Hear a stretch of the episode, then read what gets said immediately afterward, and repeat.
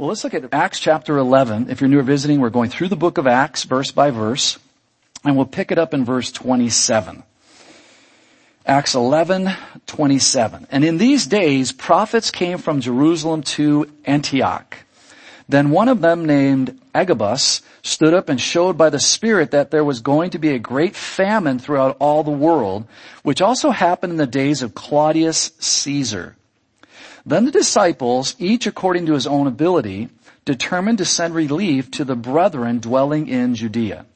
This they did also did and sent it to the elders by the hands of Barnabas and Saul. Now about that time Herod the king stretched out his hand to harass some of the church. Then he killed James, the brother of John, with the sword. And because he saw that it pleased the Jews, he proceeded further to seize Peter also. Now it was during the days of unleavened bread. So when he had arrested him, he put him in prison and delivered him to four squads of soldiers to keep him, intending to bring him before the people after Passover. Peter was therefore kept in prison, but constant prayer was offered to God for him by the church. And when Herod was about to bring him out, that night Peter was sleeping, bound with two chains between two soldiers, and the guards before the door were keeping the prison. Father, we thank you for all you're doing in our midst this morning. And Lord, we're not trying to be busy just to be busy. These are very important things. Israel is the apple of your eye. We don't know where America is going to be, but we know where Israel is going to be in the last days. You have a remnant on this earth called the church that you are taking care of. And there will always be a remnant of Israelis that you will be taking care of. You are going to bring them through the tribulation. So Father, the Word is real, it's alive, it's active as we're going to see this morning. We pray as believers for anyone in our midst this morning.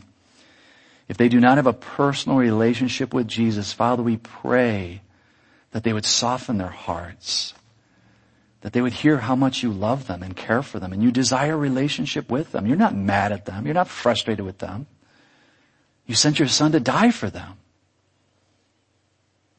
You want, you desire a personal relationship with them.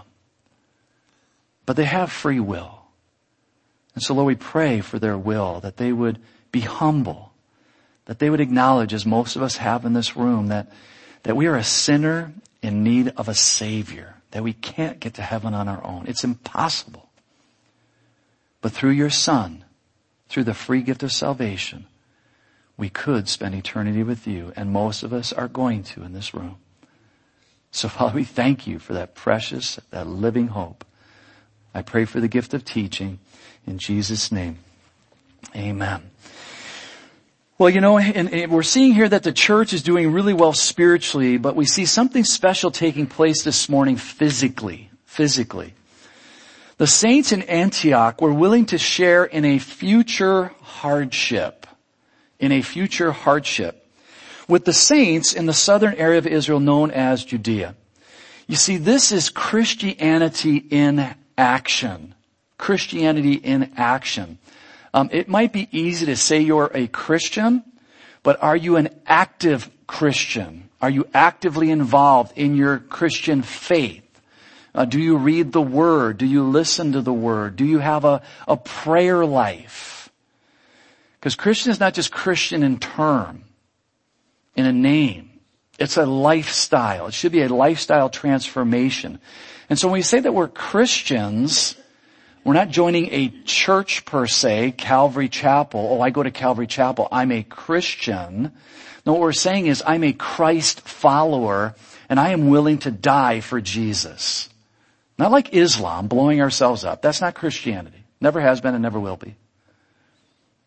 But I'm willing to die in humility, to take a stand that God loves everyone and that God sent his son to die for everyone. And no, we don't kill people as Christians. No, that's not Christianity. That's not the scriptures.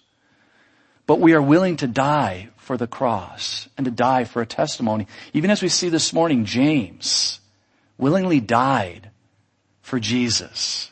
It's very interesting as we look at this this morning. As we look at verses 27 and 28, and in these days prophets came from Jerusalem to Antioch. Then one of them, so notice prophets, plural. So one of them named Agabus stood up and showed by the Spirit Notice that's capital S. Now if you don't have a Bible, I encourage you to grab a Bible. There's Bibles on the chairs in front of you. It's very, very important. The Bible is real. It's applicable. It's practical. That's the Holy Spirit. When you see capital S there, that's the Holy Spirit, the triunity of the Godhead, God the Father, God the Son, God the Holy Spirit. And as a believer, God the Holy Spirit literally dwells within you. And the Spirit will move in you and give you a sense of maybe, I need to do this, I need to do that, I need to talk to that person, I need to pray for so and so. You might just be going about business, going about your life, and all of a sudden something just starts to press upon you. And maybe you're young in the faith and you're kind of wondering, what is that? That could possibly be the Holy Spirit guiding you, directing you to, to, to stop what you're doing, maybe momentarily, not driving on the freeway, obviously, but you know, stop with your, pray with your eyes open. Has anybody ever done that? Have any of you ever prayed with your eyes open? Try it. It's, it's amazing. It works. It feels awkward, but God's listening. Don't pray driving with your eyes closed. I had a friend that did that every now and then. It drove me crazy. Jerry, open your eyes. Stop it. Yeah, he just did it just to give me a hard time, but pray. That's the Holy Spirit. And so here the Holy Spirit is stirring one of these prophets to speak up. That there is going to be a great famine throughout all the world, which also happened in the days of Claudius Caesar. So this is very important as we look at prophets. Then the disciples, each according to his ability, and I actually have this highlighted in my Bible. I encourage you to highlight your Bible. Your Bible should be your best friend. Make notes in it, highlight it. Then the disciples, each according to his ability, determined to send relief. Notice that. Each according to his ability. We all have an ability. And so here this morning we're looking at a financial gift. So your ability might be just talking general terms. This is not a ple- beg for money, of that nonsense. Don't, don't even go down that road if you haven't been visiting. If you're here long enough, you know we don't go down that road. But this is a teaching of the Bible. So your ability right now in your life might be $5. That's your ability. And the enemy will whisper into your ear, well, well what's $5? It's your heart. And if your heart is saying five dollars is what I can give and that's God, that's what God's impressing upon my life to give, then you give it. It's a relationship between you and God. Maybe it's 500, maybe it's 5,000, maybe it's 50,000. We all have an ability. Are we praying about that ability? Because as we pray about that ability and then the Holy Spirit stirs us and moves in our heart, that then, can have an impact on missionaries like George and Rivka. Okay? They're in Israel. They're ministering to Jews that don't know Jesus. They love the Jews. They love the Hasidic Jews. They love the Jews that spit on them, that give them a hard time, that harass them because they live in a neighborhood where that actually takes place. So they are persecuted for their Christian faith. Most of us in this room are not. This is reality. So as we take, as you give of your funds, the church, as you've prayed about and we've prayed about it, we take 20% off the top and we give it to missions. So some of your funds are going to these various missionaries. You're planting, you're sowing, as the scriptures teach us to do. You're storing up treasure in heaven. Jesus said that, guys, not me. Jesus said, store up treasure in heaven. And it's not all about money. But in context, we're talking about money this morning. Money is very, very minor, really, in the big scope of Christianity. But just, we just go through the Bible and that's why we go verse by verse to teach every verse. And so what is your ability? You pray about that. Then the disciples, each according to his ability, determined to send relief to the brethren dwelling in Judea. So in these verses here, what we're going to zero in on is we're going to zero on not money, but actually prophecy. Here we see a form of the gift of prophecy. The Holy Spirit inspired Agabus to proclaim a fact that had not yet taken place. A fact that had yet not taken place, or foretelling, F-O-R-E, foretelling, foretelling of the future. Now in order to test a prophet, the prophecy would need to take place. If it didn't take place, then he would be considered a false prophet. Let's look at Deuteronomy chapter 18. Let's look at Deuteronomy chapter 18 because there are denominations that have what they call prophets. And they will proclaim something and then all of a sudden it changes the direction of the church. They're no longer prophets as you look in the scriptures, according to the scriptures in the roles that these churches have placed these supposable prophets. You'll see what I mean as we get going here. Deuteronomy 18:20. But the prophet who presumes to speak a word in my name, which I have not commanded him to speak, notice that. Or who speaks in the name of other gods, notice that little g, that prophet shall die. Hello. Well, be careful if you call yourself a prophet. And if you say in your heart, how shall we know the word which the Lord has not spoken? Here's the answer. When a prophet speaks in the name of the Lord, if the thing does not happen or come to pass, that is the thing which the Lord has not spoken. The prophet has spoken it presumptuously. You shall not be afraid of him. So to be a prophet in the Old Testament was not a light occupation. You had to be 100% correct. Not like Nostradamus, who they say is 50% correct. If you even stretch his prophecies, he might be 50% correct. According to the Bible, you have to be 100% correct. If you're not, if you're 9 out of 10, well that's pretty good, 90%. If you're 99 out of 100, well that's pretty good. I mean, I'm 1%, 1% off. According to the Bible, you're a false prophet. You're worthy of death. So prophecy could still happen today, but is predominantly known as forth telling, F-O-R-T-H, forth telling the Word of God. Well, do I have some references to back that up? Well, let's look at 1 Corinthians 14. Turn there quickly, we've got quite a few verses because uh, but Rivka is going to come and share at the end of the service here in song. She's got a beautiful voice. They're touring, they're promoting Jesus, but they also have to live. And so they do have some things that they would like if you are interested in purchasing to help support their ministry. Um, they brought them as well. 1 Corinthians 15, 1. Pursue love and desire spiritual gifts. Notice this. Paul is writing to the church at Corinth and if you've been in the Bible at all, the church in Corinth was pretty messed up. But yet they did have a desire to seek after God. And so again, a question for you individually as a believer, do you have a desire to seek after God? If not, I'm just going to ask you a simple question. Why not? What are you doing? Playing church? You don't get points. Seek after spiritual gifts. Even though the church was messed up, these believers loved God and they were trying. They were trying to work out of their mess ups. But especially that you may prophesy. For he who speaks in a tongue does not speak to men but to God. For no one understands him. However, in the spirit he speaks mysteries. So in, in Corinthians here 14, he really gets into the whole idea of speaking in tongues. And a lot of churches make a big deal about speaking in tongues. Matter of fact, there are some churches under the banner of Christianity, if you don't speak in tongues, you're not saved. Really? Okay.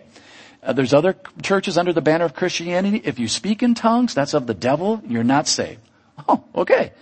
So even in Christianity, it's pretty messed up. Why don't we just do what the Bible says? Ask for the gift. If God gives it to you, fine. If not, fine. And as you read it and study the gift of tongues, it's really, well, let's just keep reading it. For he who prophesies speaks edification and exhortation and comfort to men. Notice that. So prophecy now is supposed to do what? Thus saith the Lord, God's gonna torch you. Wow, that's edifying. Thanks for that. No, prophecy speaks to edification, exhortation, and comfort to men. He who speaks in a tongue edifies himself. This is the only gift, by the way, that is for self-edification. All the other spiritual gifts are for the church as a whole. And each one of you believers, you have a spiritual gift. If you don't know what it is, you need to find out what it is. And if you're not using it, you need to be using it. That's the Word of God. He who speaks in a tongue edifies himself, but he who prophesies edifies the church. And again, the word edify here is architecture, as you go back into the Greek. It's architecture, which means what? Building up. Building up. You're building up the church. You're encouraging, you're strengthening. I wish you all spoke with tongues, but even more that you prophesied. For he who prophesies is greater than he who speaks with tongues, unless indeed he interprets, the one who's speaking in tongues then that, that the church may receive edification. So again, notice it's edification, it's edification. It's all about edification. Skip down to verse 22. Therefore, tongues are for a sign, not to those who believe, but to unbelievers. For prophesying is not for unbelievers, but for those who believe. Notice that. Therefore, if the whole church comes together in one place and all speak with tongues, and there come in those who are uninformed or unbelievers, and we actually have a believer's night here, usually quarterly, where on Wednesday night we invite the whole church, but we say it's for believers. If you're not a believer, you, you, you, you shouldn't come. You'll see why in a couple verses. But we actually practice the gifts. Because we should practice the gifts, but we do it in a setting that's appropriate, not on a Sunday morning. It's not appropriate on a Sunday morning. And so here we see, as we continue on, Therefore, if the whole church comes together in one place and all speak with tongues and there come in those who are uninformed or unbelievers, will they not say that you are out of your mind? What does that say? Will they not say you're crazy? I have the gift of tongues. I do not have the gift of interpretation. I have no idea what I'm saying. I received it back in the 70s, late 70s. It doesn't matter to me. I'm speaking to God and it's the only gift for self-edification. And I use it during a service. I'll use it during music. I'll use it driving down the road. I'll use it wherever. When the enemy's pressing in against me, speak in tongues. Now if you speak in tongues over and above everybody else, then the meeting stops and we wait for interpretation according to 1 Corinthians. If there's no interpretation, then there's no more speaking in tongues above everyone else, but you can still speak in tongues. So I've talked with people over the years who said, well, I used to speak in tongues, but I don't anymore. Uh, and I just ask, why? And why? I don't know. You see, the enemy will bring in fear and intimidation and, well, I don't know what I'm saying and this, that, and the You know what? Jesus said, unless you have the faith of a child, not childish faith, childlike faith. And I have childlike faith. If God says to do it, I'm going to do it. And I'm not doing it for you. I'm not doing it for show because I don't do it out loud. I do what the scriptures say. I do it at a low tone where you can't hear me. So if you don't want to use your gift to, gift to get edified, that's between you and God. I need edification. I need strength. I need to be encouraged. I need to fight those spiritual battles. And so you have a gift and you're not using it. You got to ask yourself, why? Why am I not using it? But if, a, if an unbeliever comes into your midst, they're going to think you're crazy. But notice here, but if all prophesy, notice that, if all prophesy, and the unbeliever or an uninformed person comes in, he is convinced by all, he is convicted by all. So it's not like one person, I'm a prophet in your midst, call me prophet Jim instead of pastor Jim and I have the gift of prophecy and I'm the only one in the church that can prophesy. No. Yet there are certain denominations and certain churches that have prophets and it is their role and they're the only ones that are supposed to be able to do that. So guys, as you just see, as you read the scriptures, it makes perfect sense. Anyone can prophesy. Anyone can prophesy. And thus the secrets of his heart are revealed and so, falling down on his face, he will worship God and report that God is truly among you. Skip down to verse 29. Let two or three prophets speak and let the others judge. But if, in, but if anything is revealed to another who sits by, let the first keep silent. For you can all prophesy one by one. Notice that. You can all prophesy one by one that all may learn and that all may be encouraged. And the spirits of the prophets are subject to the prophets. For God is not the author of confusion, but of peace, as in all the churches of the saints. Let's look at Hebrews chapter 4. Hebrews chapter 4. We're tying this into prophecy because this can be confusing. What does it mean to be a prophet? Now again, I'm not saying that there's not prophecy taking place in the new, in the church today. It can happen on occasion, but predominantly, predominantly, I believe prophecy is speaking forth the Word of God. When you're in discipling someone one on one, if you're at breakfast or lunch, and all of a sudden you start talking about the Word of God and you share something, and all of a sudden you see the facial expressions of that person change, you see their body language change, either joyfully or like, I'm feeling convicted, was it you or the Word of God that just did the work? It was the Word of God. You were prophesying. You weren't saying, thus says the Lord. You are a pagan and you're going to hell. Repent. That's really edifying. Especially if they're a brother in the Lord. They're not a pagan. They're not going to hell. So we gotta get our, we gotta reprogram our brains because we got this weird stuff in there about prophets. No, it's the Word of God. How do I know that? Well, Hebrews 4.12 says, For the Word of God is living and powerful and sharper than any two-edged sword, piercing even to the division of soul and spirit and of joints and marrow and is a discerner of the thoughts and intents of the heart. Let me ask you a question. Have any of you been convicted of the Holy Spirit by reading the Word of God? Raise your hand if you have, because there might be an unbeliever in our midst, and they need to see that this is real, guys. This is real. We're not playing a show here. Even by raising your hand, it's not a show. It's just real. It's part of your testimony. So if it does happen, why are we not doing it on a regular basis? Why are we not involved? Why are we not maybe getting more involved? How about 1 Thessalonians chapter 5? 1 Thessalonians chapter 5. If you're turning there, I'm going to read it again. For the word of God is living and powerful. The world is trying to tell you that it's outdated. This is 2020. Marriage isn't between just one male and one female. Get with the program. You Christians are behind. It's okay to live together and have sex outside of marriage. What's the matter with you Christians? You're prudes. This is 2020. It's okay to smoke marijuana. What's the matter? Would you Christians get into 2020? That Bible, don't tell them, don't tell me the Bible, it's archaic. The Bible is going to come to pass. 1 Thessalonians 5:19 do not quench the spirit notice that the holy spirit in other words if the holy spirit is encouraging you to do something don't say no that would be quenching the holy spirit don't say no if you're an unbeliever here this morning and you don't know Jesus as your Savior, and right now you're being convicted, not by me, but by the Word of God, and that God loves you, and you have that sense, don't say no to salvation. That's quenching the Spirit. You want to say yes. I want to get saved.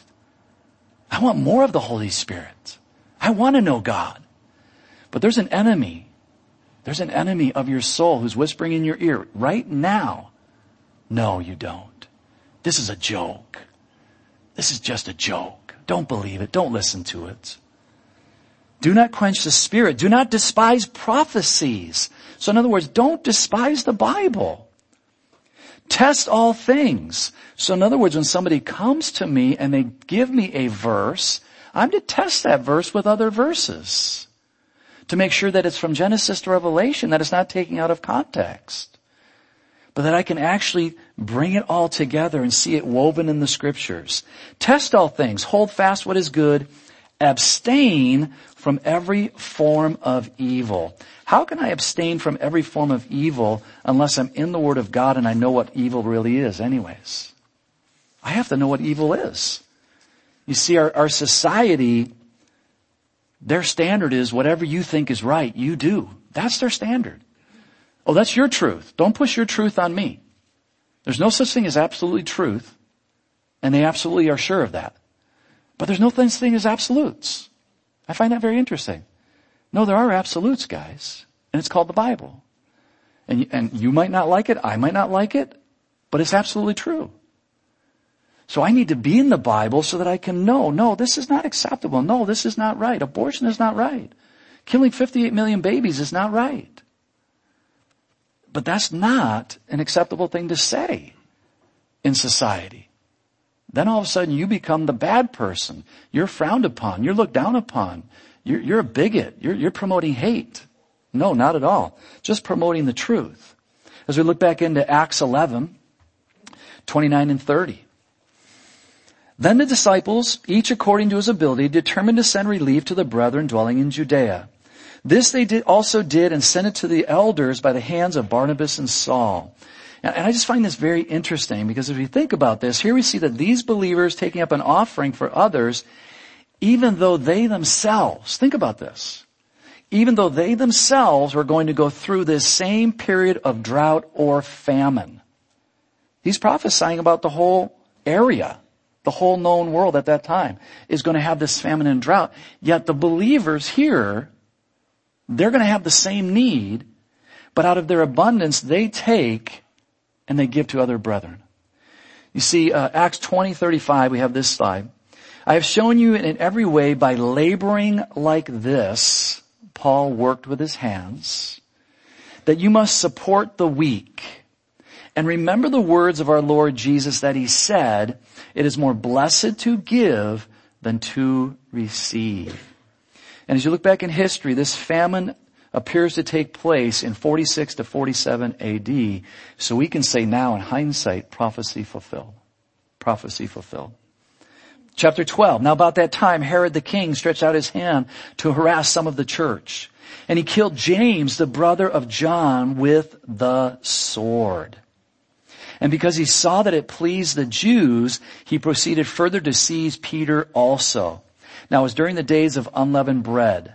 So when he had arrested him, he put him in prison and delivered him to four squads of soldiers to keep him, intending to bring him before the people after Passover. Now the ancestry of the Herod family can be very confusing, and the rest of it's just going to be kind of a history lesson this morning. I'm going to touch on just a few facts of the family. For clarification purposes, the Herod before us this morning is Herod Agrippa I. He reigned in 37 to 44 AD.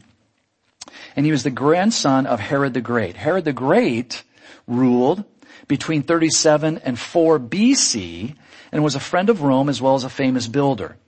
The only reason why the Jews, the religious Jews, had any like for him was the fact that he started building the temple in Jerusalem in 19 BC. 19 BC.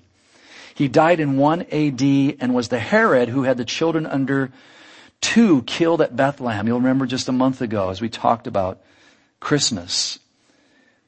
The wise men came from the east. They came to Jerusalem to worship a newborn king found in Matthew chapter 2, 1 through 17.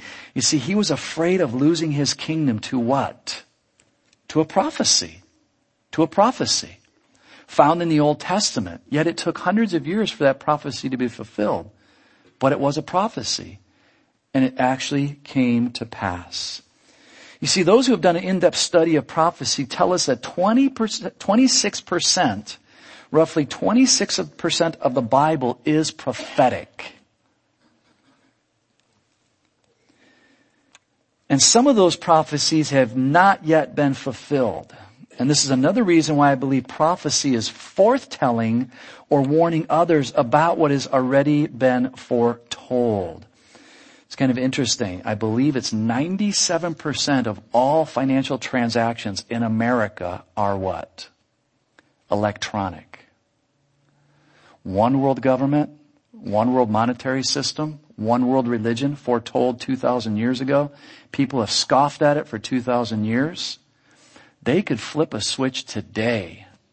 The government could say, like other governments have said with fake money, you have until January 30th to turn in all your cash. We're doing away with all the cash we have in our society. We're going to issue new cash. And that's how countries have done away with the laundered money. And so anyone that comes and bring, where did you get a million dollars from? Now questions start to arise. You got a million dollars in cash. Where did you get this million dollars from? All of a sudden, all that fake money is gone. And now they put the new money into circulation. Guys, today they could flip a switch and tell you, you turn in all your cash by such and such a date, because after that date, we're done with cash. And you might be sitting there thinking that can never happen. 97% of all transactions are done electronically. It could happen today. Prophecy, yet to be fulfilled, but it will be fulfilled. Don't mock the Bible. It is going to happen.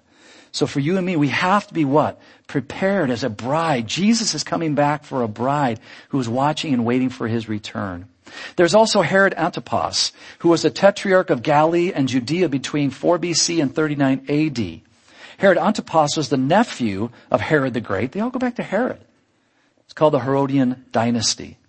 And he was the Herod who had John the Baptist beheaded during the ministry of our Lord. Herod Antipas was also the one whom Jesus called a cunning and crafty creature by calling him a fox in Luke 13, and before whom Jesus stood during his final earthly hours. Later on in Acts, we will see Paul stand before Herod Agrippa II, who ruled over the northern territory of Israel between 50 and 70 AD. So when you read the name of Herod in the Bible, it's not just one person, but various relatives who ruled over parts of Israel during various times, and again are commonly referred to as a part of the Herodian dynasty. So in our text, Herod Agrippa I, who reigned between 37 and 44 AD, really wanted the religious Jews to like him. So he had James, the brother of John, the sons of Zebedee, arrested and executed. This really pleased the religious Jews. Herod took note of that and so he decided to arrest Peter as well to give him the same fate. You see, he would have known that Peter was the leader within this new religious sect called Christianity. So he had Peter arrested and after Passover or unleavened bread, the feast had taken place, would have had him killed because the festivities, it's not a good time. It could have caused an uproar. So Herod had Peter guarded by four groups of soldiers who were made up of four men each. This would allow two soldiers to be chained to Peter, and we'll go into this further next week, and two soldiers be standing guard outside the door. These group of soldiers would then rotate after a six hour shift. This took place for several days until there was an appropriate time determined to bring Peter to trial and pronounce him to death. King Agrippa I thought that he had a great plan, but God had a different plan instead. Verse 5.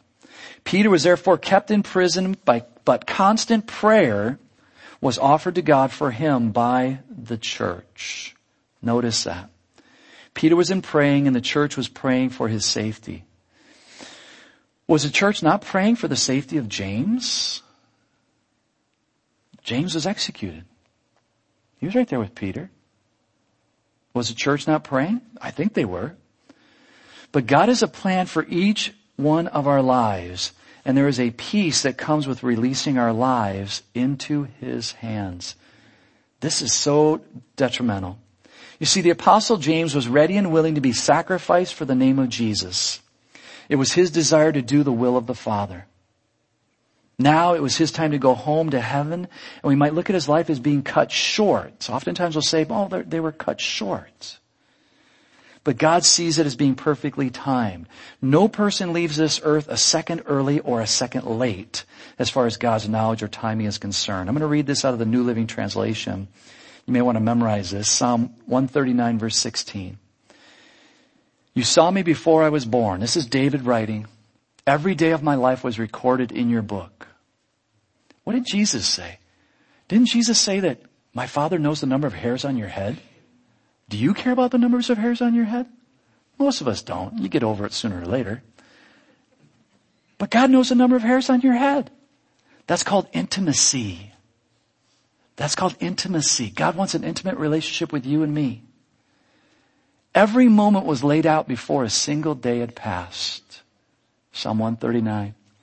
So when you're going through a struggle or someone passes in your life and you think, oh, they were so young or, oh, I'm going to miss them or why did God do this or why did God do that or it's not fair, it's this, that, or the other thing. Read the Bible, guys. Everybody's getting out of here right on time. The circumstances may be grieving They miss, they may be disheartening. But God has a plan and a purpose behind everything. Plan and a purpose. So the apostle James, the brother of John, is off the earth and rejoicing in heaven. And maybe it's Peter's turn to leave this earth.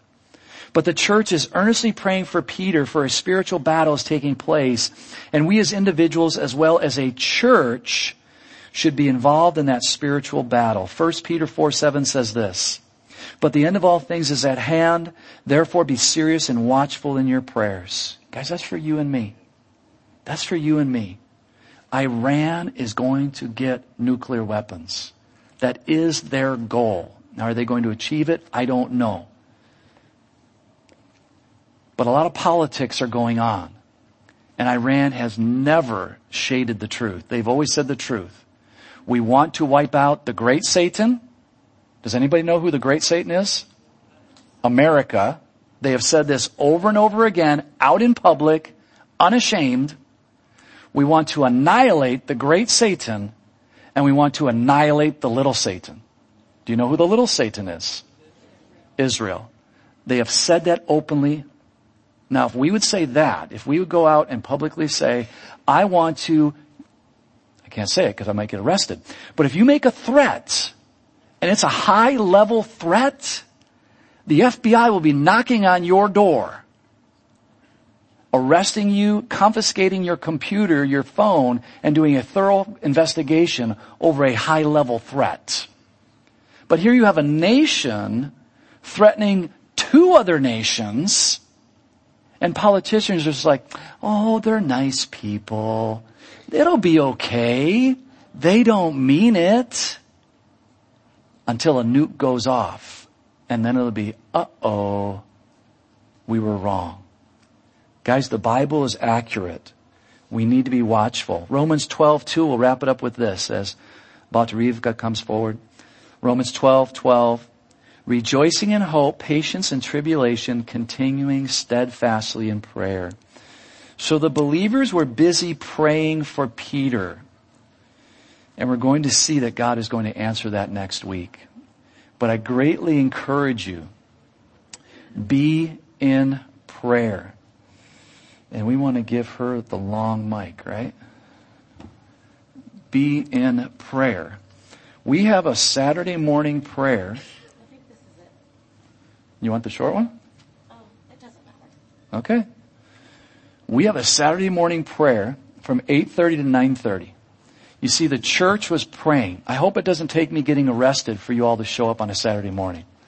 But if it does, that'd be fine with me. I encourage you to be in prayer, for we are in desperate days. Christianity is being attacked. People are being martyred in other countries for the name of Jesus. People are being ridiculed and mocked because of the name of Jesus. And it's come, it has come to America, not full bore, but it's going to. Because you're unique. You're willing to take a stand for truth. At least I hope you are. You're willing to take a stand for truth. That marriage is between one man, one woman. That we don't condone sex outside of marriage. That we don't buy into medicinal marijuana because I can't deal with reality instead of reading my Bible and dealing with reality or prescription drugs or pornography or gambling or whatever it is, the, you know, whatever sin. Guys, we gotta get right with God. We only have so many days. Only so many days. Well, we're going to run to the Lord. And uh, this comes straight from Psalm 91. And after that message, I think we all need to run to the Lord. Amen. Yeah, can you turn the track up? Oh, yeah.